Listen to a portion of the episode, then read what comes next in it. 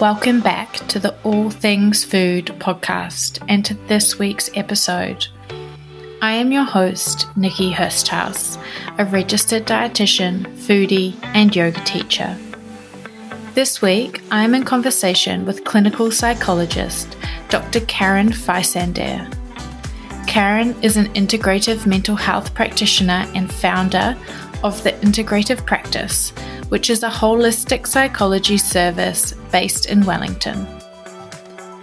Karen's innovative approach integrates psychological, nutritional, and lifestyle strategies into a practical recovery framework for those experiencing mental health concerns resulting from chronic stress, anxiety, and overwhelm. This episode talks about mental health, coping with stress, and how our food choices and lifestyle play a role in helping us through hard times. For everyone still in lockdown, I hope this episode will give you some clarity on why you may be feeling a bit flat, feeling like you're languishing, or if you've been having some harder times. I hope some of Karen's tips and takeaway messages help as well. So let's get into this week's conversation. Welcome, Karen, to the podcast. I'm really excited to have you here as my guest for this episode. Me too. I'm so excited to be here. Before we dive into the topic that we want to talk about today, I think it's really important that the listeners understand your background and your story of where you've come from. So it'd be great if you could take us back to where your story begins. Yeah, well, actually, it's a really timely question. I'm turning 40 this week, and so I was reflecting on when it actually did begin, which is about 20 years ago, which feels like a very long time ago, but also not that long. So, about 20 years ago, I embarked on psychology training, and I didn't know that I wanted to do that when I was at high school, but um, when I was around 20, just um, sort of felt like it fell um, into my lap as sort of a, a, clear career pathway. So went on, did three different degrees. The pathway to become a cl- registered clinical psychologist in New Zealand is generally a BA psychology or a, a BA equivalent honours or masters and then a doctorate with a research component, and you complete a, internship at the end of that. So fairly long, drawn out, grueling process. Most of my colleagues would agree, and so that part was quite clear in terms of becoming a clinical psychologist. But the path to, to becoming more integrative in my approach was a bit more like a maze um, because there is currently no training pathway towards that. Integrative medicine, which I'll, I'll talk a little bit about as we go, doesn't have sort of a, a qualification as such for a clinic for a clinical psychologist. So I really have done a piecemeal kind of training process for that, hunting around and finding various bits and upskilling myself. But one of the I guess, reputable kind of training colleges out there is the Australasian College of Nutritional and Environmental Medicine. So I went on and did some of their postgraduate papers in nutritional and environmental medicine, which was super helpful, but not super specific for a clinical psychologist. It is targeted to medical doctors and probably, yeah, more nutrition focused health professionals as well. But it was amazing training to come across and is still, as far as I can tell, one of the best kind of pathways to include. But yeah, most of it's really been through some of uh, the research of Professor Julia Rucklidge down at Canterbury University, who's just put out her book. So just keeping abreast of all the literature and, and emerging research, which is really exciting mm. at the hmm. moment around nutrition and, and mental health. Yeah, so so yeah, that's been about it. Yeah, so from around early 2000 to now, I've I've been a lifelong learner really Mm. in, in this area and there's more to learn and I still feel like yeah I've, I've only scratched the surface. Such a big space isn't it? And so mm. the integrative practice is your business. So do you want to give a little bit more insight into how you work within that practice? Yeah so when I finished my internship which was 2013 I was working in a mental health and addiction service in Palmerston North and I stayed on there to kind of there's the word consolidate um, your learning, which is a popular idea when you've come out of an intensive training kind of program like that. You kind of want to just sit tight and soak in what you've been doing and you know, find your feet on the ground again um, and rebalance from, from the kind of endurance stage of, of prolonged study. So it was about 2016 where I actually decided to leave Palmerston North.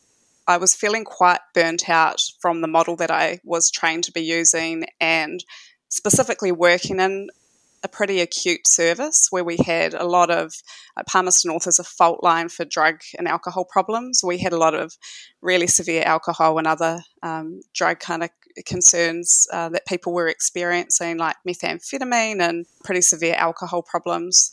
And so I was feeling quite burnt out, um, not really doing a lot of therapy. It was more crisis management.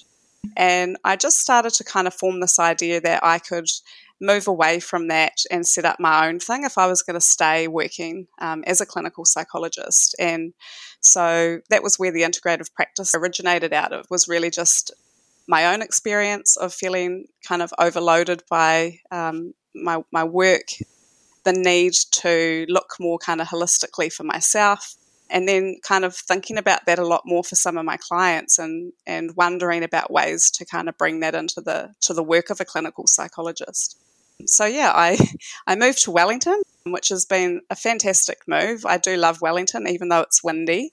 And yeah, as you know, you can't beat it on a good day. And when you live here, there are actually quite a few good days as well.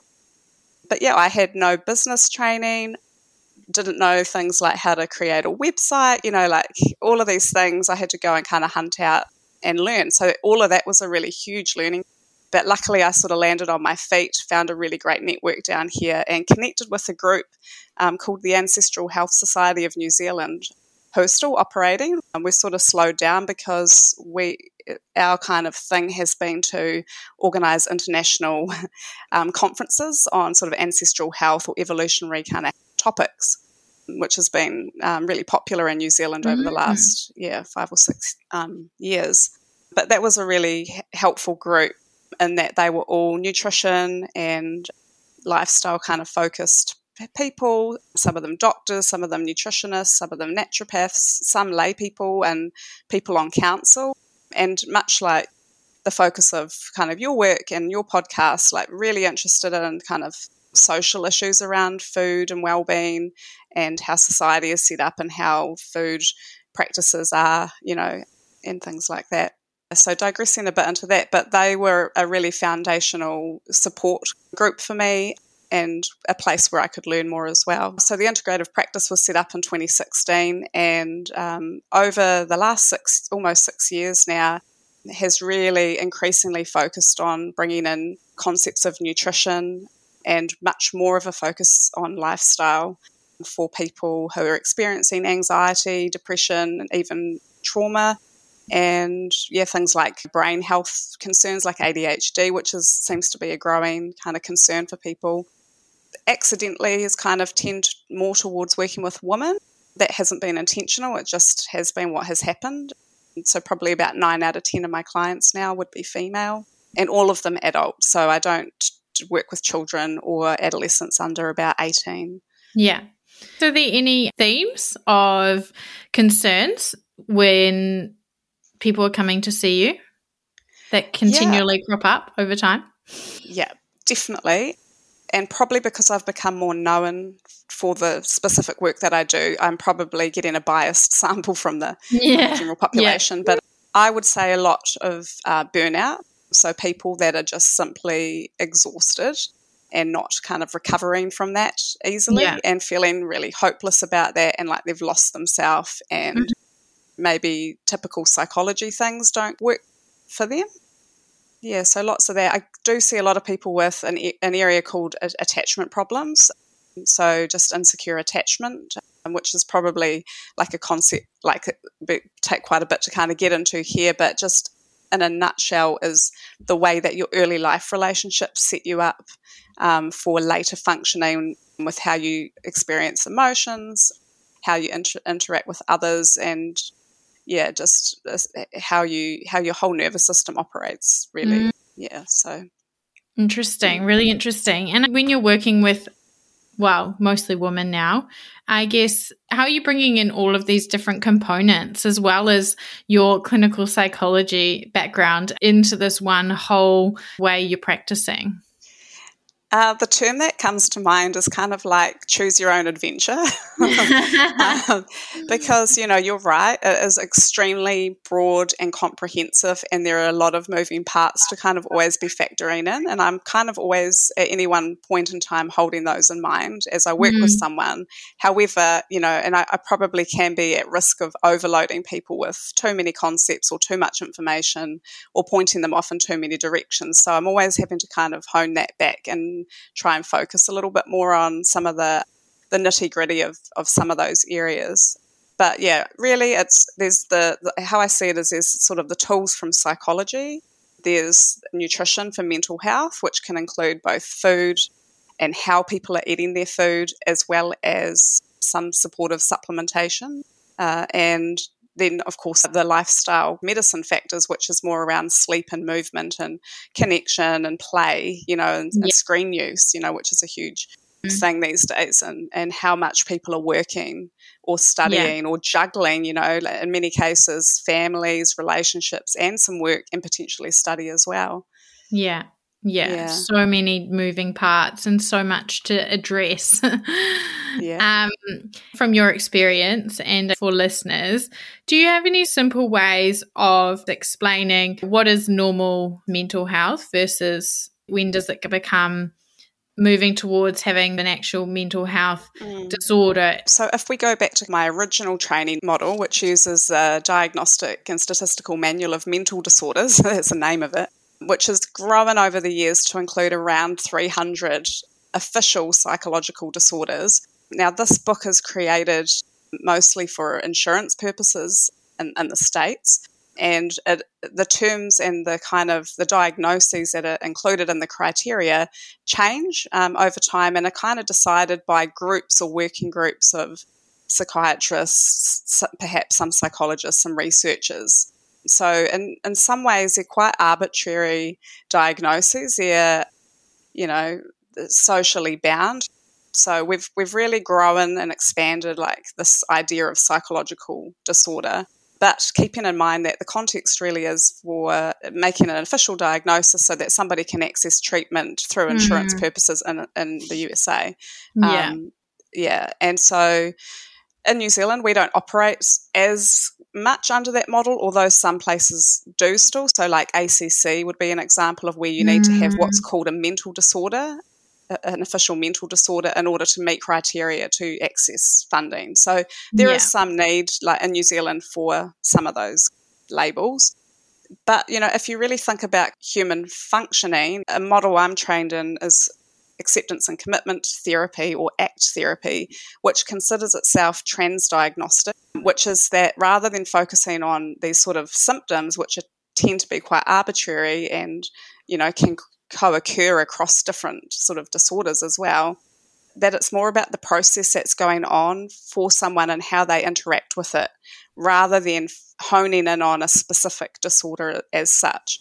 So, in clinical psychology, there are what are called gold standard sort of evidence based treatments. So, under cognitive behavioral therapy, there, there are specific models that might be used to treat, say, somebody experiencing social anxiety um, disorder, which helps them to increasingly kind of expose themselves to those feared situations where they can mm. practice relaxation and kind of mind strategies to um, be able to be be more present and to reduce anxiety and, and in order to socialize and engage better.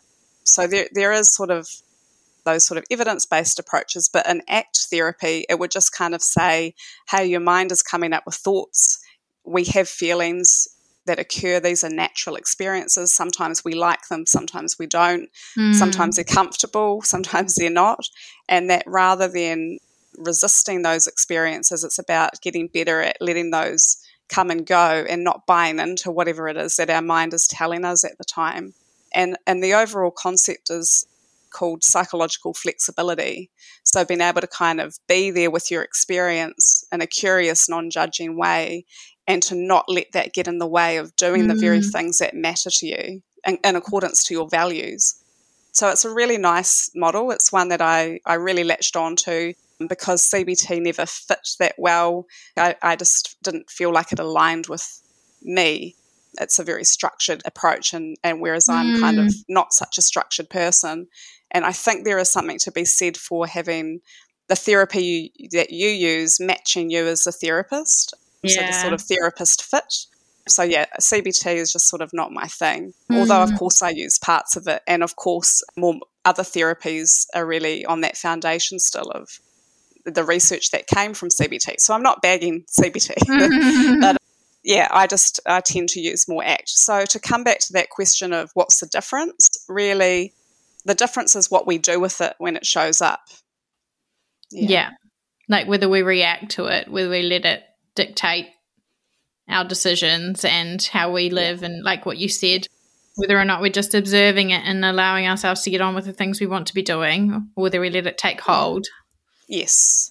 And in ACT therapy, there are very specific exercises that you can learn and practice. So, defusion is one, defusing your thoughts or unhooking them, making space or expanding for discomfort. So, being, being able to let those feelings be there and and that that last one's really important. I find that to be one of the real foundational parts of work that I that I do with people, and that I've found personally extremely beneficial because there's this idea that you have it gets called like clean pain and dirty pain or mm-hmm. pain one and pain two but like if you think about clean pain as just being your emotional response you yeah. know somebody dies you're going to have experiences of maybe shock and disbelief. You're going to potentially feel really sad. You could feel numb. You might feel angry.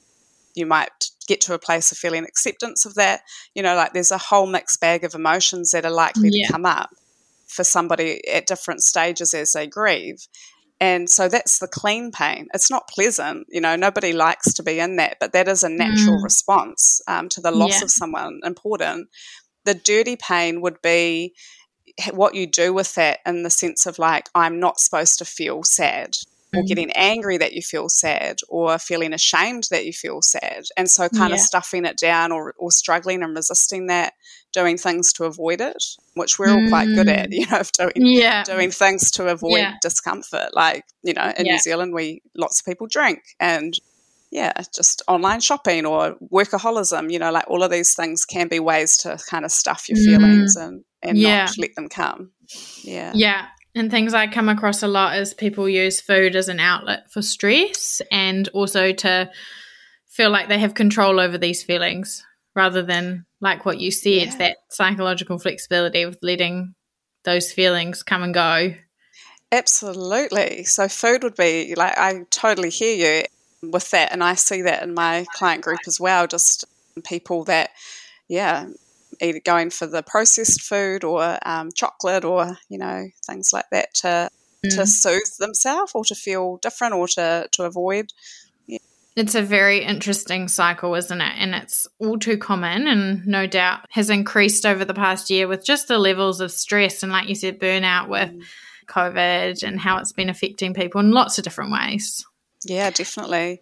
Yeah. And so, one big thing we're going to be talking about today is combining both of our passions and interests, which pretty much all overlap, but come together quite well, is around food and mental health, and in mm-hmm. particular, the gut brain axis, which is a really fascinating area and something that we're starting to hear more about for those listeners who maybe don't quite understand it or it's a new concept to them. Are you able mm. to sort of explain in simple terms what the gut brain axis is?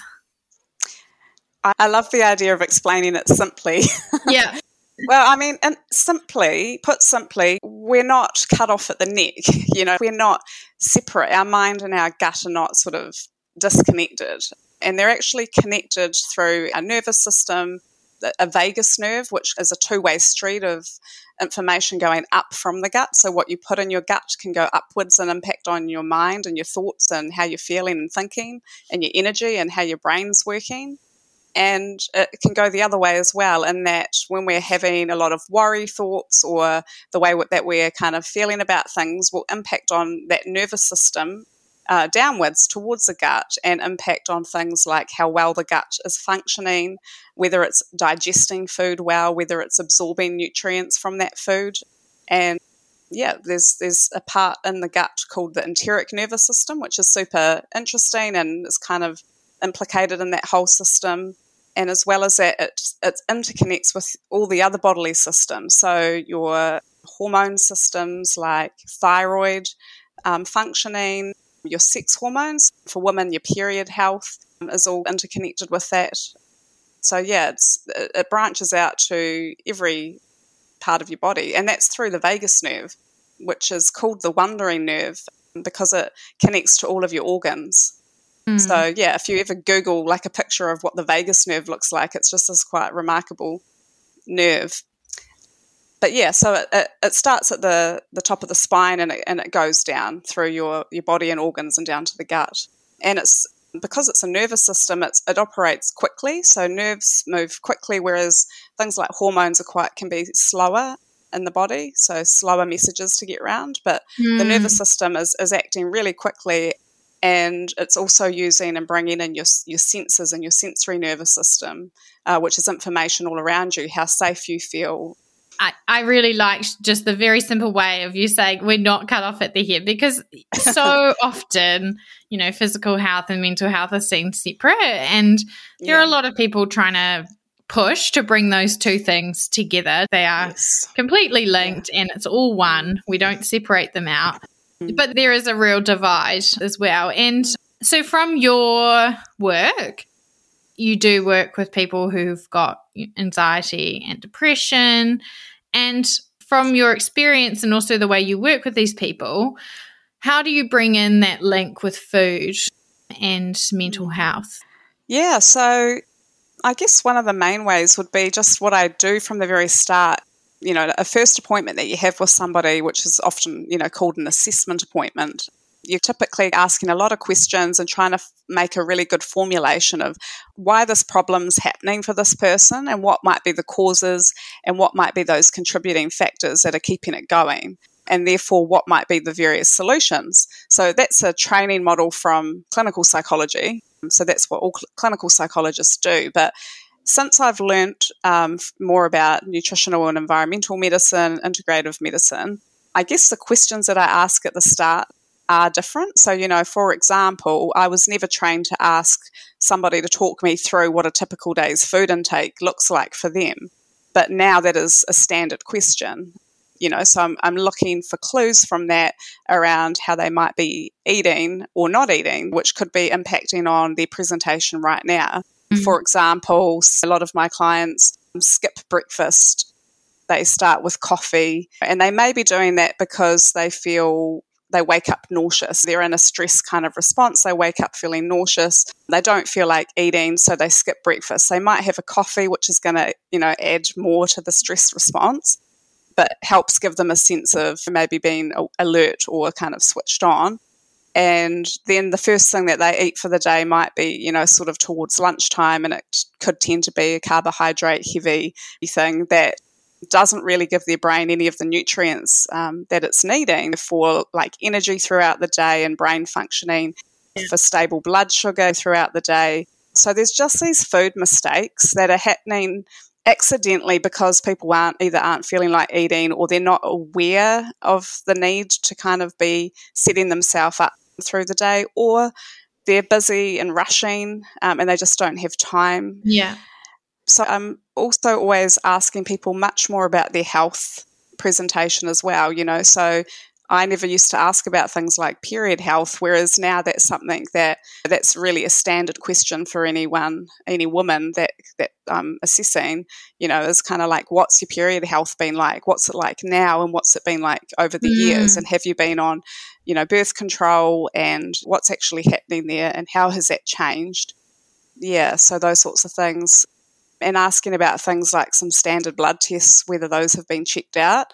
It's yeah. really common for people to come to me, even if they're referred from a, their GP, to not have been screened for things like iron deficiency um, yeah. or B12 problems, not necessarily deficiency, but lower end B12, which I mm-hmm. see all the time yeah. in people with anxiety sometimes depression.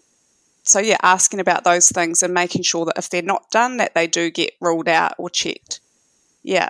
I'm also looking at things like gluten for lots of people. I've just produced a blog on celiac disease and non celiac gluten sensitivity and mental health and really gone down that rabbit hole of, of the intersect between that because I have recently had a influx of people with a lot of neurological kind of suspicious symptoms that don't meet a diagnosis threshold when they get that kind of checked out.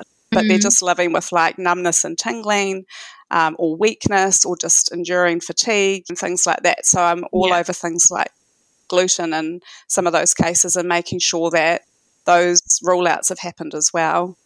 Really interesting.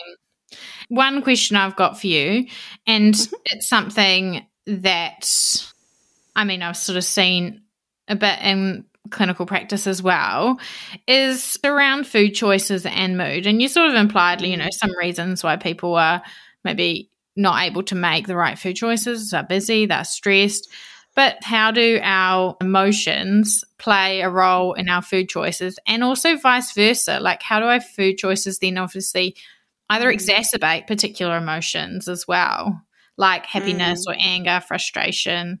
Mm. Yeah.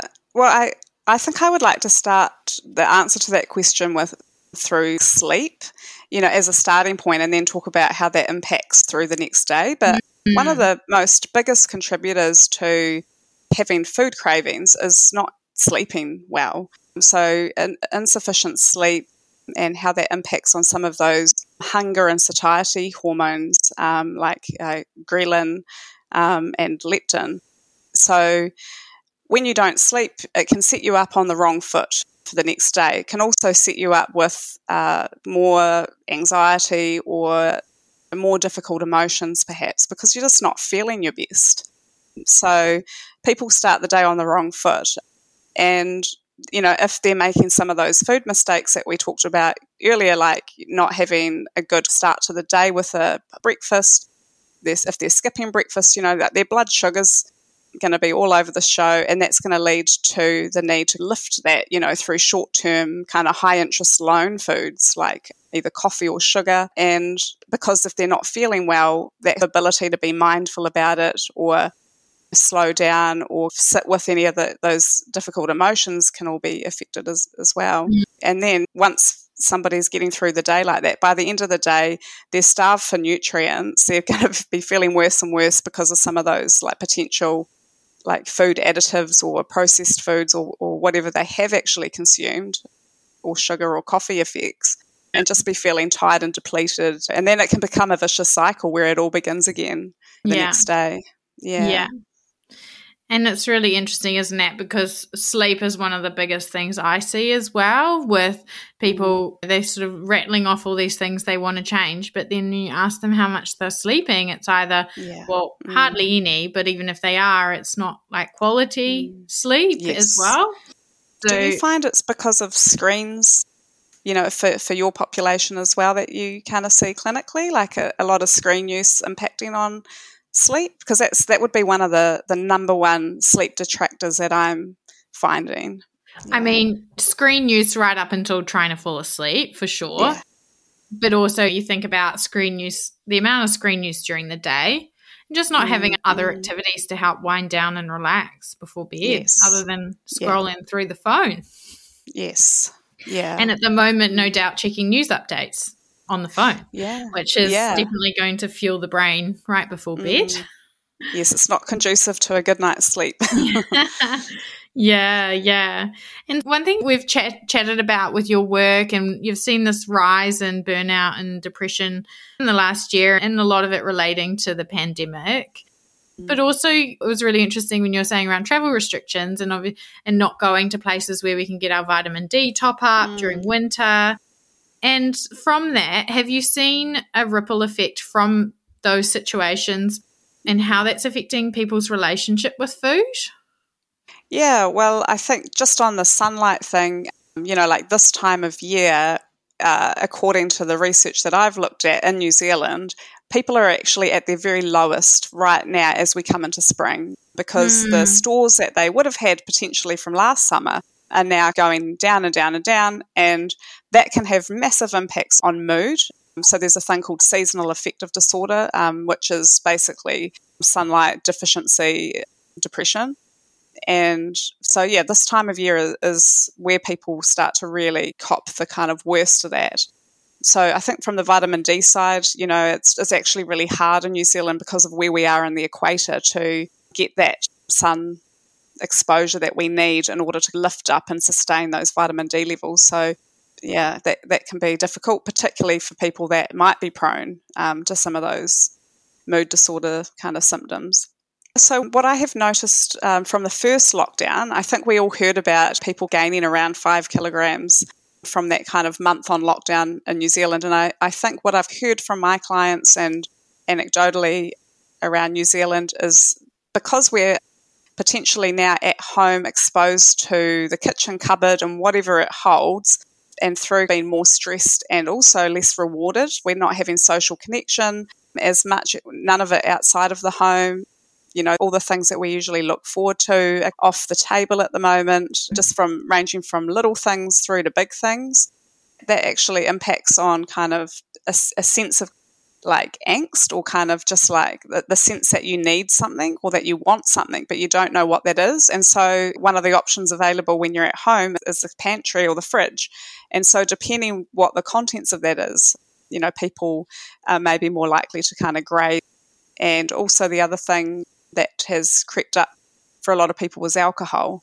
Again, it's about kind of reward, like one of the ways, one of the things to look forward to when you're just at home and you can't do anything else, but also to calm down the nervous system from the stress of it all and mm. potentially to switch off if you're working at home and, you know, that sort of home and work balance bleeds into your your whole day where you don't know whether you're at home or you're at work but you're just constantly doing something yeah, so the impact on the nervous system, yeah, and food cravings, like wanting either sugar or coffee or something to kind of fuel up so that you can keep mm. performing.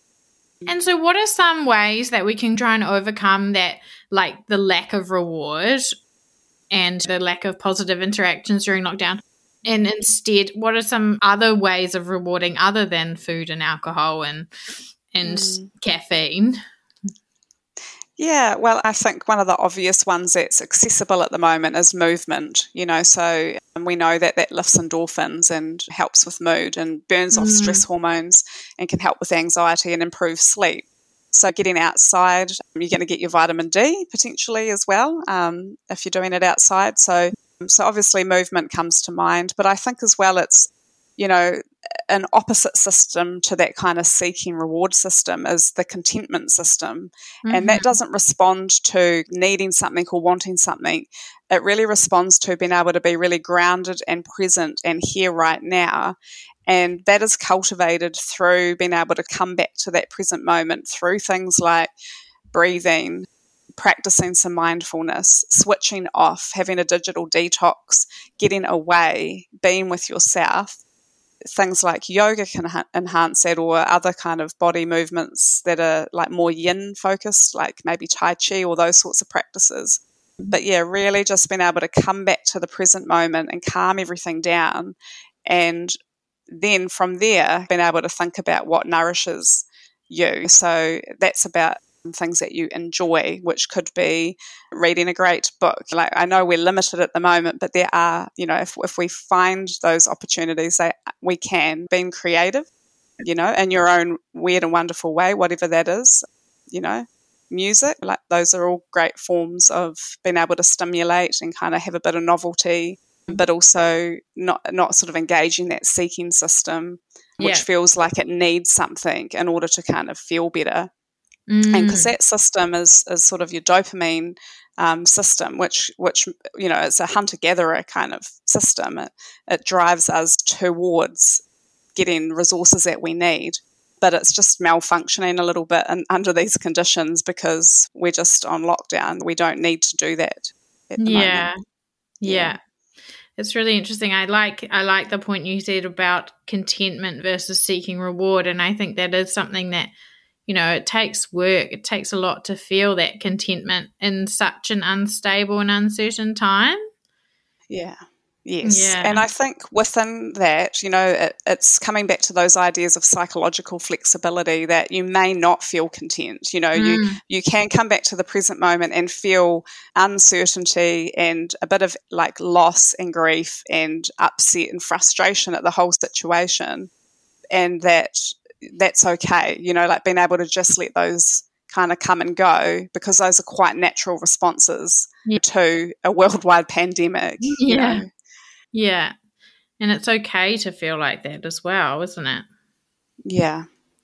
And so you were mentioning that you're predominantly working with women now. And I like that you've, well, integrated, using that word, hormonal mm-hmm. health into the way you're working mm-hmm. because that's one thing that I see time and time again is often dismissed as a separate issue. Or I've had people who believe that there's something going on there. They just know deep mm. down that something's not quite right, but they mm. will not like no one will let them, you know, be referred somewhere else to get mm. tested or to see yeah. what's going on there. Mm. And I guess with these sort of the hormonal health, how much does chronic stress play a role in this? Mm.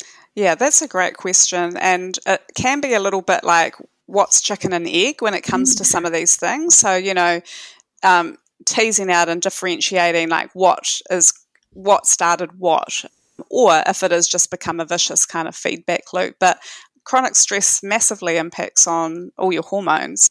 For example, we need to feel pretty safe and relaxed, you know, in order for your body to, to want to bring a baby into the world. You know, so mm. from a mm. fertility perspective, if you're under a lot of stress, it can really impact on whether you'll actually conceive in some cases. So, you know, like there's a one example of how chronic stress can really impact at a massive level, you know, for mm. people. There are some quite, uh, like I guess, practical, easy steps that will work for a lot of people that are experiencing period problems, which are just really one symptom, you know, of, of a mm. lot of mm. things that might be amiss in the body. But if you do a timeline back with any so anyone that I see, I will, as part of their assessment, do a timeline of symptoms and when things changed and various events that occurred that might be contributing. And a classic timeline would be someone around period, their period kind of first arriving. Uh, noticing that they started to have more anxiety or kind of mood or emotional kind of challenges just around that time for the first time often not always but but often they may also report that they were really struggling with with acne um, or skin issues sort of around mm. around that time and they may be having some pain or like struggling kind of with the with their periods and often will go to the doctor for, for either of those issues and may be put on either say birth control um, hormonal birth control not for contraception but to either um, yeah. try and they say regulate periods or help with the skin issue um, or help with the mental health issue. So that's a really common presentation. And then over the years, you kind of see, you know, people kind of maybe coming on and off various um, contraceptive pills or experiencing worsening anxiety or depression that coincides with kind of coming on and off these because this medication does switch off ovulation and it is mm. providing mm.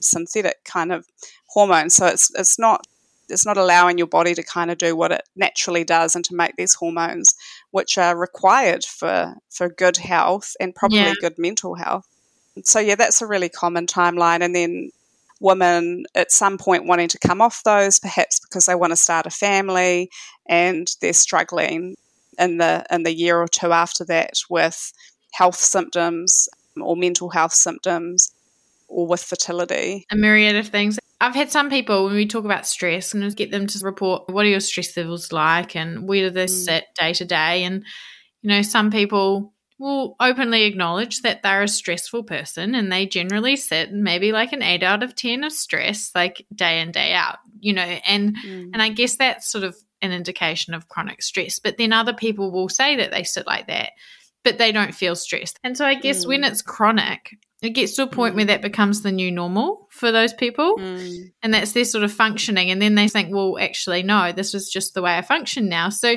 I do find mm. that some people find it difficult to identify that they are stressed mm. and that they have this chronic stress. But how would you define chronic stress in your expertise?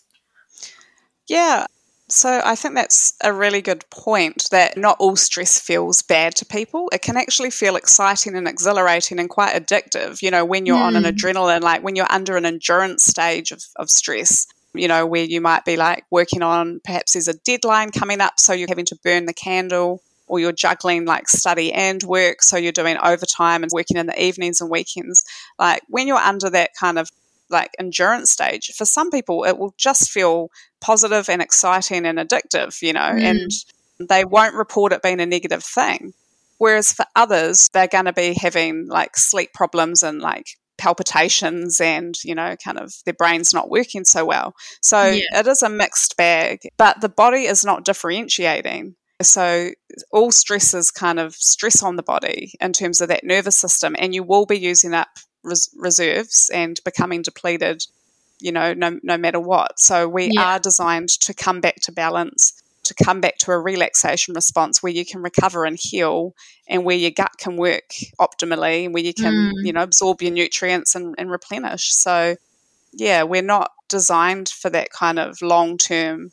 I mean, we, we are designed in the sense to be able to rise to an occasion and you know get through you know so yeah. life is not about not having stress or not even about not having chronic stress sometimes but we do have to be able to balance back and mm. if we mm. don't you know that's where i often see that's where my clients are generally sitting they're in that teetering kind of position where they're coming out of a chronic stress episode into an exhaustion phase where their body just says no yeah. you know if you don't stop i'm going to stop you and yeah and then and it takes a lot to kind of come back from that and it, it, can look like a depressive episode because it, people are deeply tired they can feel quite unmotivated their brain may not be working they don't feel like themselves they withdraw socially you know it's it's not a great feeling space but it is an enforced recovery um, mm. time you know yeah, it's really interesting, isn't it? And I think there's some really good points about what that looks like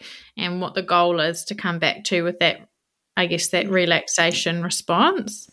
So, what are some simple things that people can do every day that would make a big difference to their mental mm. and emotional well being? Yeah, so I mean, coming back to that idea of sort of choose your own adventure, like there are so many inroads, you know. So, with the essence of it being how do you come back to balance? You know, so you can do that through your diet. You can do that through adding in all those sort of nutritious whole foods, making sure you're structuring your meals with protein and, and healthy fats, and eating lots of veggies and keeping yourself hydrated because that can also impact on your mental health, believe it or not. Just not having enough water can put stress on the body and cause mental health symptoms.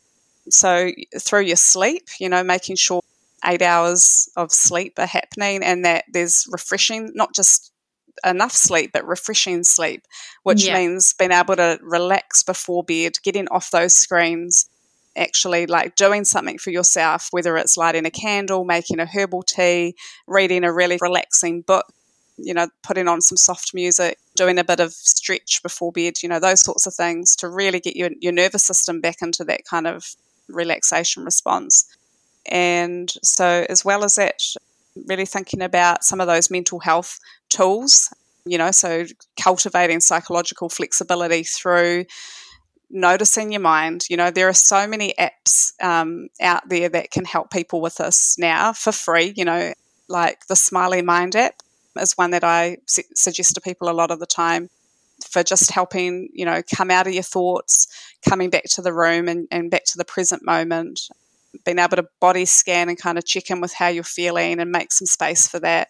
So, being able to do that on a regular basis really tones up your nervous system and helps mental health. And movement, another accessible thing at the moment while we're on lockdown, is just, yeah, really moving your body in a, in a, yeah, whatever way that you kind of enjoy whether that's walking or if it's running or if it's doing a workout or doing yoga or Pilates, you know, you have to move your body to keep your mental health well. Yeah. So, and it's so accessible. And yet, that's often one of the things that drop off for people when they're under stress as well. Yeah, straight away. Yeah. So, one question I like to ask my podcast guests is if you had one mm-hmm. wish mm-hmm. to change something overnight in the world of food and health, what would it be?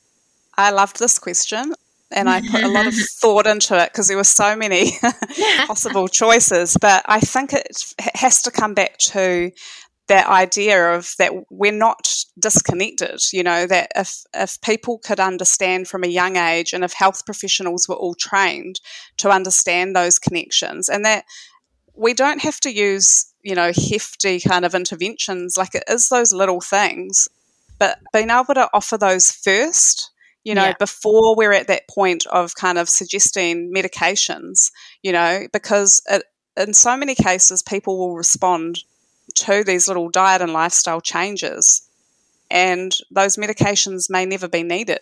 And so to me, that's just the most simple idea, but it, it seems to be like a radical idea, you know, because it's it's currently not what, what happens. And, you know, it's probably shifting now. And, mm. you know, mm. this is not bagging kind of health professionals who only have a few minutes often with people. But, you know, just that idea of like being able, feeling like you can talk about these things and making these suggestions to people and having people already be kind of clued up to that idea that this can make a difference. It, it, it's it's a valid approach, and all the research that's coming out now from Julia Rucklidge's lab and like people like Felice Jacka over in Deakin University. You know, mm. we, we we've got RCT kind of research that's out there that's been replicated now that we know that this stuff can make a difference. So love that, love that wish, and hopefully, the more we all kind of work towards that goal, we can make mm. it come true. What would be great is to really clarify what would your three take home messages be to listeners I think the first one would be that if if you are out there right now and you're experiencing some health problems or mental health kind of concerns, just really that idea that change is possible. You know, that it doesn't have to be that you kind of sit there kind of with that and that's your lot. That there are so many things that can and help you in kind of resetting and recovering from those things. And yeah, that that change is, is in reach, you know, in, in so many cases, and I see it all all the time, you know, in mm. my practice. So, yeah, I just think holding on to a bit of hope around that because I do see that people become very can feel quite a lot of despair, you know, when they're struggling at the time with those things. It can feel like it's always going to be like that. But yeah, so so the first one would be about hope. I think the second one is this idea of, you know, like change isn't this radical thing. It's it's starting small and taking one step at a time. You know, whether that's improving your diet, you know, one step at a time, you know, even in that area. So it's just step by step and building momentum and knowing that, um, yeah, you can use things from both your diet and your lifestyle, but also some of those psychology tools. Yeah. So there are so many kind of different uh, avenues that you can explore. And the last one would be just the idea that the process of change is really it's a journey, it's not an end point. And that it's not like you, we arrive somewhere one day where we're like we've arrived, you know, and we're we're kind of well and we stay there. Like it is a mm-hmm. journey and it is about having patience and learning and troubleshooting and that because we are all different, some different things might work for different people and that's okay. So keep at it, and if that one thing isn't working for you, you know, there will be other things. So, yeah. So, really, just, yeah, those are my three points, just really about that process of change and, yeah, what that looks like. I love that. And if listeners want to know where to find you, because there'll be some listeners who would love to chat to you more, where can they find you? Yeah, so I can be found over at my website, which is theintegrativepractice.com. There, people will find around 30,000 words worth of blogs that I've produced over the last almost six years now. So there's there's heaps of blogs there. I'm currently working on a course which is going to be coming probably next year. So it's it's on the way, but it's taking its time. And so in the meantime, yeah, just really you can sign up to kind of keep in the loop around that through my website. I am on Inst- Instagram at Integrative Practice, and I do have Facebook as well. That's great. And I'll put all the links to your website and the social media pages in the show notes for the episodes. So it'll be really easy just to access those. I just love that you're bringing it all together in the way you're working with people. And it is interesting how you say that some of these small changes are deemed radical because mm-hmm. it's not the way things are being done, but it's simple lifestyle changes that do mm-hmm. make such a big difference in the long term. Yeah, absolutely. And thank you so much for having me on. Hopefully, the listeners have taken home a few of those key messages as well. So, thank you, Karen. Thank you so much for joining me. I hope you enjoyed the conversation as much as I did. Don't forget to subscribe so you can find out when new episodes are released. And if you love the podcast, please consider leaving a review so more people can discover it. In the meantime, you can follow the podcast and my work over on Instagram and Facebook at Nourish with Nikki, and to find out more about working with me one to one to improve your gut health, energy, and mood, then visit nikkihersthouse.com to book your free discovery call today.